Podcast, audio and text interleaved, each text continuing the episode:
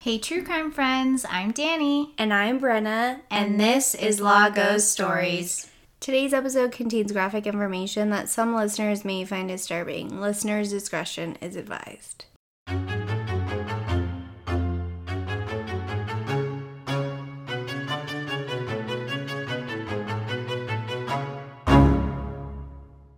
Welcome back, Brenna, to our first case for spooky season. So, this one is a full blown case, not one of our bonus episodes. But I think sometimes I might think you were thinking this is a bonus episode with how it lays out. It's it gets a little weird. I will let you know. Oh no. but it's fun. Um, well, it was cool to research just with the different aspects that it does have and kind of the history behind it, which was really interesting to me. Yeah. And if you have not checked out our Halloween merch, you better get your little butts over there. They're so stinking cute. I love them so much. It's us as jack o' Yes. I asked my sister, "Am I the fat one?" Whatever. She said that she put them in different shapes so they weren't the same, and I was like, "Okay, Yeah. no, they're both super cute. They are really cute though. Okay, and with that, let's get started with our case. So, Bren, have you ever been trick or treating? Of course. Okay, I figured that. But I want you to now tell me about the first trick or treating experience you remember. Oh boy. I guess it's one of those that you see pictures and you're like, okay, I was that for that Halloween, but you don't really match it up to the actual event. Mm-hmm. But I think my first one that I remember is we would always go to my grandparents' neighborhood and trick or treat. And one person had like a haunted house. Mm. And I remember I was little, and my parents like, no, like don't do it. And I ended up not, but I like really, really wanted to do it. And then one year, I still get so upset. One year, my mom was like, why don't we go to the mall? Trick or treat. And it was the lamest thing ever. There was like a couple stores like handing out candy, some stickers, and I was just like so mad at my mom that we went to the mall, Rolling Oaks Mall. Rolling Oaks. if you're not It's local, it's like yeah, it's like why are- why is this mall Yeah. still open? It was so sad. Well, I just remember each year I wanted to be a gymnast, even though I was a gymnast every day of the week. My mom's like, "Can you literally be anything else?" I was a gymnast a lot of times, but I was also a fairy oh, that's a good one. a couple times. I literally don't remember a costume that I was as a child outside of a gymnast. really my first like I was that weirdo. teen that I wanted to be like, oh my god, I'm gonna be like a sexy something. I was a bee. Oh my god, me too. Really? I was a sexy bee. looking Why does that? At 15, looking three Yeah. as a sexy bee. yeah, with the tutu. and the stockings. Oh my Yeah. god, picture it so cringy. Oh no, Horrible. Yeah. Well, today's case would not end up like our trick or treating experiences, but with murder.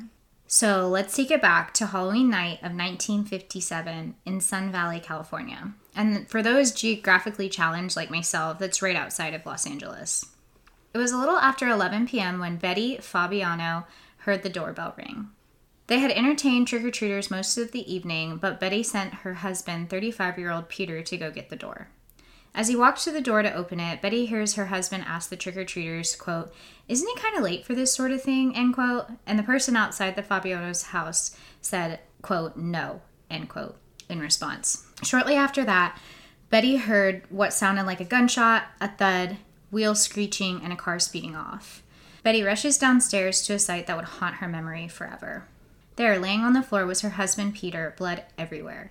Betty's 15 year old daughter, Judy, one of two children she had from a previous marriage, sprinted to her neighbor's house where Bud Alper, an LAPD officer, lived, calling his officers who arrived moments later. But even with all of this and their efforts to save him, Peter would ultimately die on his way to the hospital from a shot to the chest by a 38 caliber bullet that ultimately was lodged below his heart. Yeah, that is definitely not a trick or treating experience I have ever experienced.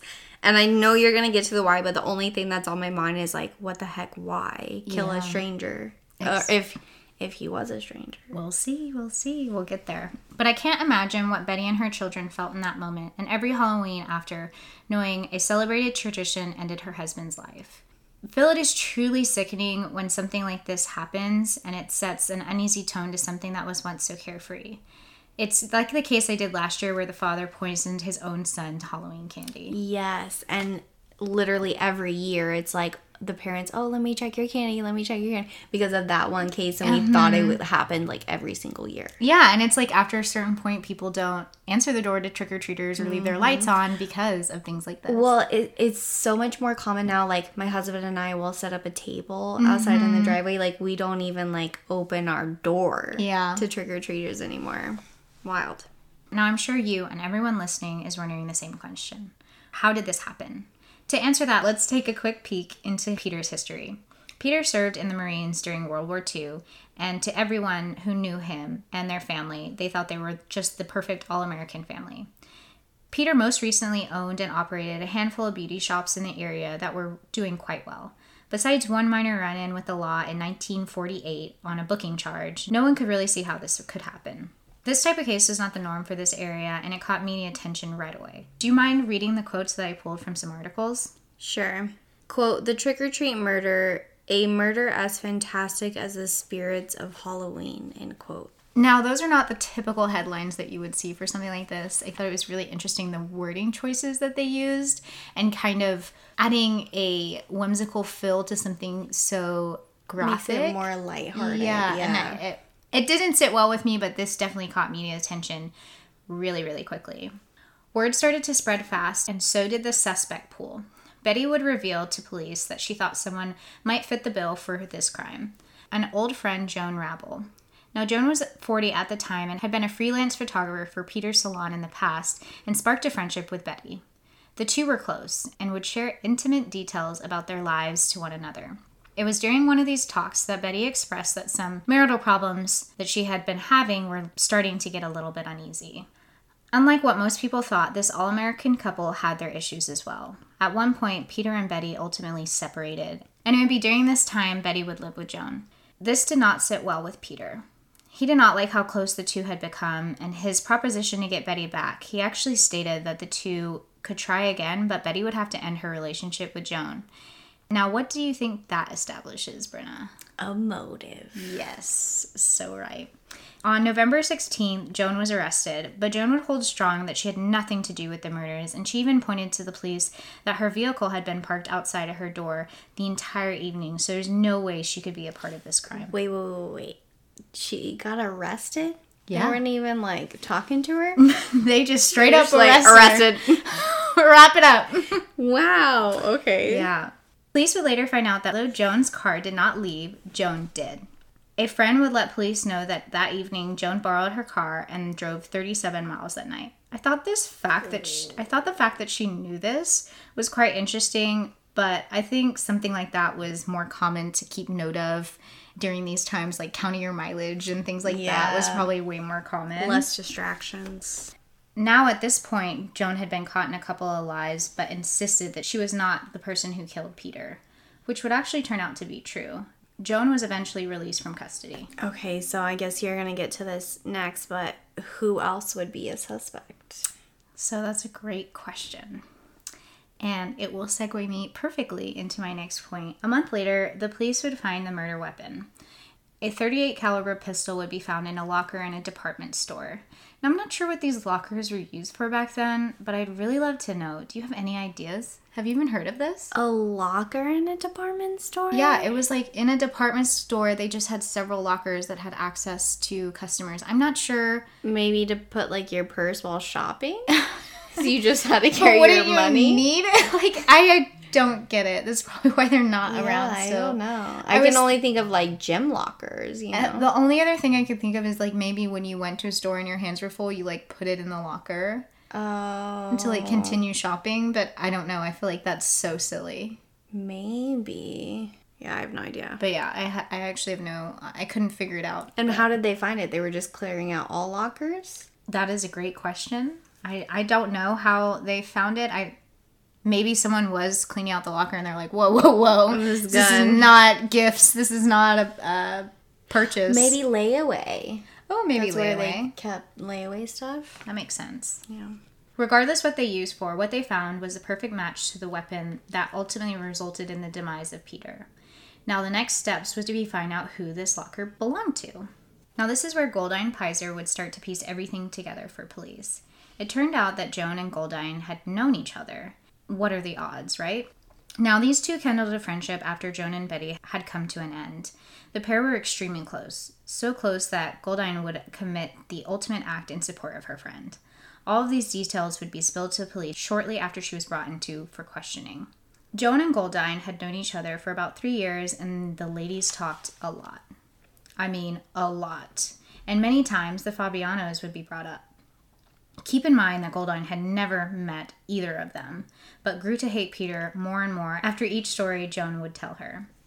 She even would describe him as a quote, evil and vile man who was destroying everything around him, end quote. This would quickly turn into one of their main topics of conversation and how they would ultimately eliminate him from the problem.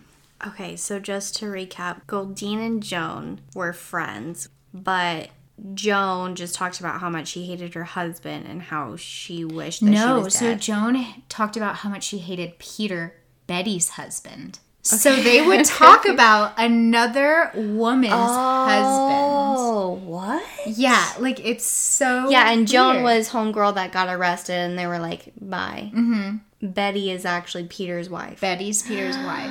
Yeah. and Betty wouldn't be around. No, so they so Joan and Betty are no longer friends because remember for Peter and Betty to get back together, she had to cut ties. So she ultimately cut ties. So she's blaming it on Peter rather than like Joan, really. Yes. So now because I mean obviously the only common denominator here is the ending of friendships with Betty. So Yeah. why I mean why else would you hate this man so much so that you would bring him up to another outside party that doesn't even know him, never met him, anything. Yeah. and then just talk about how horrible he was to the point where you guys are having conversations of how to ultimately kill him. yeah, scandalous. It's so weird, Especially right? for the 50s. And I I- mean, I guess that's a lot of what they did was gossip. Well, and speaking of that, I wasn't originally going to include this in here, but it was rumored because you know this was the 50s that both of these relationships for Joan were a little bit more Okay, that's what I, I Yeah. have at the back of my mind, and I was like, well, So- I don't want to assume, but like that would make sense that she would be so controlling over her because she was in love mm-hmm. with her. Well, and obviously, why else would Peter ultimately say we can't get back together unless you stop being friends with her? That's a little like red flag right there. But then also, how do you get yourself in a situation where you're planning to murder a man just for a friend? Like, love you, girl. Yeah, But- you would have to have like a really deep connection. Like it would be way more than friends. Yeah. Yeah. But they would continue on and on about how they would do this. Even quoted during her confession saying, quote, We were undecisive whether we should use poison, a knife, or a gun, end quote. When they settled on their method, Joan gave Goldine the money to purchase the weapon, and that Halloween night, the plan was in place for the two ladies to set off to the Fabiano's house. In costume, the two approached the doorstep a little after 11 p.m. with one intent in their mind. When Peter answered the door, he was attacked before he could even comprehend what was going on.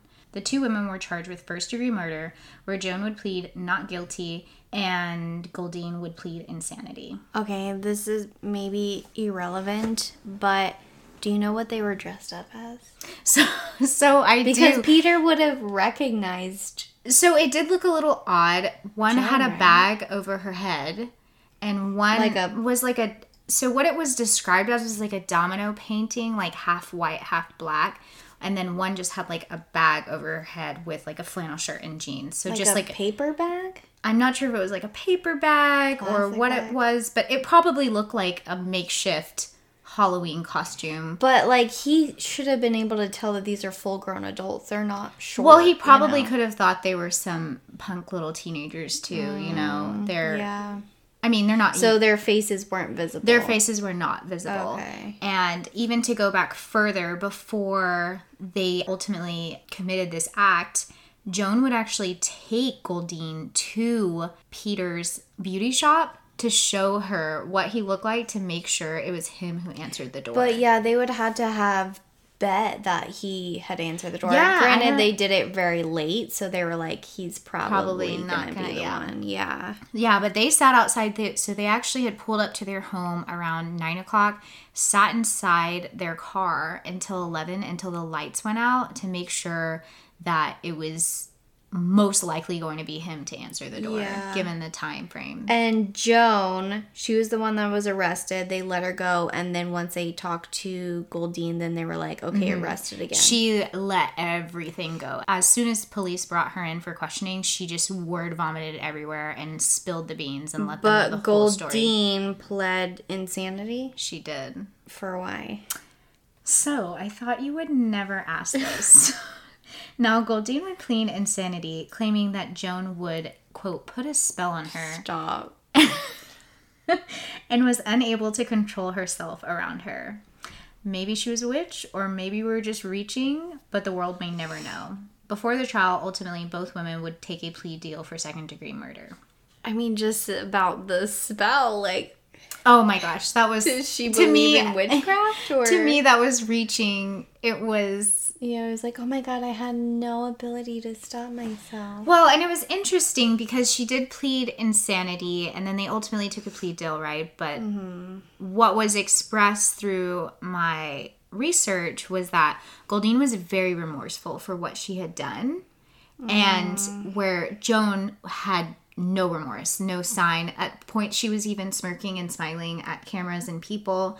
So it's like I don't know how on one hand you're pleading insanity but very remorseful, but the other one's pleading not Wait. guilty and is showing no signs of Joan emotion. pled insanity or No, Goldine? Goldine pled insanity. Okay, and then Joan was just kind of like confident, probably because they were like, "Oh, we didn't find anything," and she was released, so she thought she could get away. Well, and it. you can definitely see in this story where Joan is manipulating Goldine. Like she bought her the gun, mm. she made her pull the trigger. She was the one so telling she was her. just good at manipulation. yeah, not a witch, Not witchcraft. casting spells. but it's interesting because that's so methodical and thought out that you Yeah. can't plead not guilty for something like that. Like, yes, you didn't ultimately pull the trigger, but you are the only reason this entire thing was orchestrated. But it seems like she didn't think it out because what? She thought that after Peter had died, Joan would be like, "Oh my god, I'm so sorry. I'm a supportive friend. Can I move back in?" And everything would be I don't really know if she was looking to have Betty's friendship rekindled or if she Or just, just ultimately mad. was so angry she just wanted to eliminate him. But I would disagree. I think she planned it out to a T, even to the point of talking about her car, how she didn't ultimately touch anything that would She really result in would, this. yeah, blame it all, All on. on- If she couldn't get away with it, she would blame it all on. Yeah, and uh, there were different sources. That's why I originally didn't include it. But when the two ladies left, Joan made some remark to Goldine of basically like, forget you've ever known me type of situation to where it's like, okay, what part of the relationship were you ultimately trying to get something from her? And what part of it was actually a friendship? And then you guys And she just probably just used her, is Yeah. what I'm thinking. Yeah, but I think the system did ultimately get it right eventually, but I don't know. I don't, I don't know. I go back and forth because I, I feel like if Goldine was really actually remorseful and upset and all of those things, obviously she deserved to be put in jail. But where Joan is showing no signs of remorse, nothing, I don't really ultimately see how they both should have received the same sentence. But I Oh, also did they? get How? How? What was the sentencing? second degree murder. Well, How long did they serve? So we'll get there. Okay. Now, the strange thing after this case is that no one really knows what happens to Joan after her sentencing. It was rumored that Goldine was released after 14 years. I say rumored because I saw varying materials within my research. But for Joan, there was nothing on a release date, an update, or even a death. It was like she vanished into thin air after sentencing. So this case couldn't get spooky enough. So did she maybe change her name? I don't know. On multiple places. Because I was like, this is a joke. This is a hoax. Yeah. Multiple places. It was nothing heard from her. On Goldine, they reported her death. They reported some sort of release date. like I do think she was ultimately released. I don't know what time frame she was. I don't think other people are very clear on that either. But some sort of release happened. There was some sort of life update and ultimately her death was reported and after joan after sentencing and she'd gone to prison there was nothing Wow. not even a death date Pretty. I mean, it was almost 70 years ago. So it's like, okay, they could have just lost the records. But I'm also like, there's enough sleuths nowadays. and like what are the figure it out. odds of like all of these things happening on halloween night the way they decided to orchestrate their murder and then afterwards she just vanishes after putting a spell So on another woman She was a witch. yeah, maybe. ooh who knows Yeah, I don't know. I mean, obviously, I think there's probably an easy answer of like, oh of course they just lost the records. But yeah, it's, it's like, more fun to speculate Yeah. like, well, Especially what if? cases what like if? Yeah.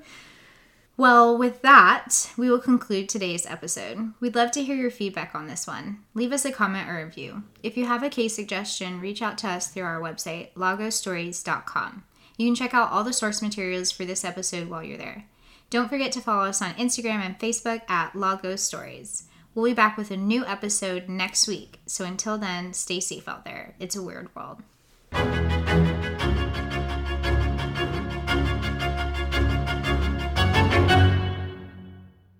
Thank you to Alexander Nakarada for allowing us to use his sound Nightmare for theme music.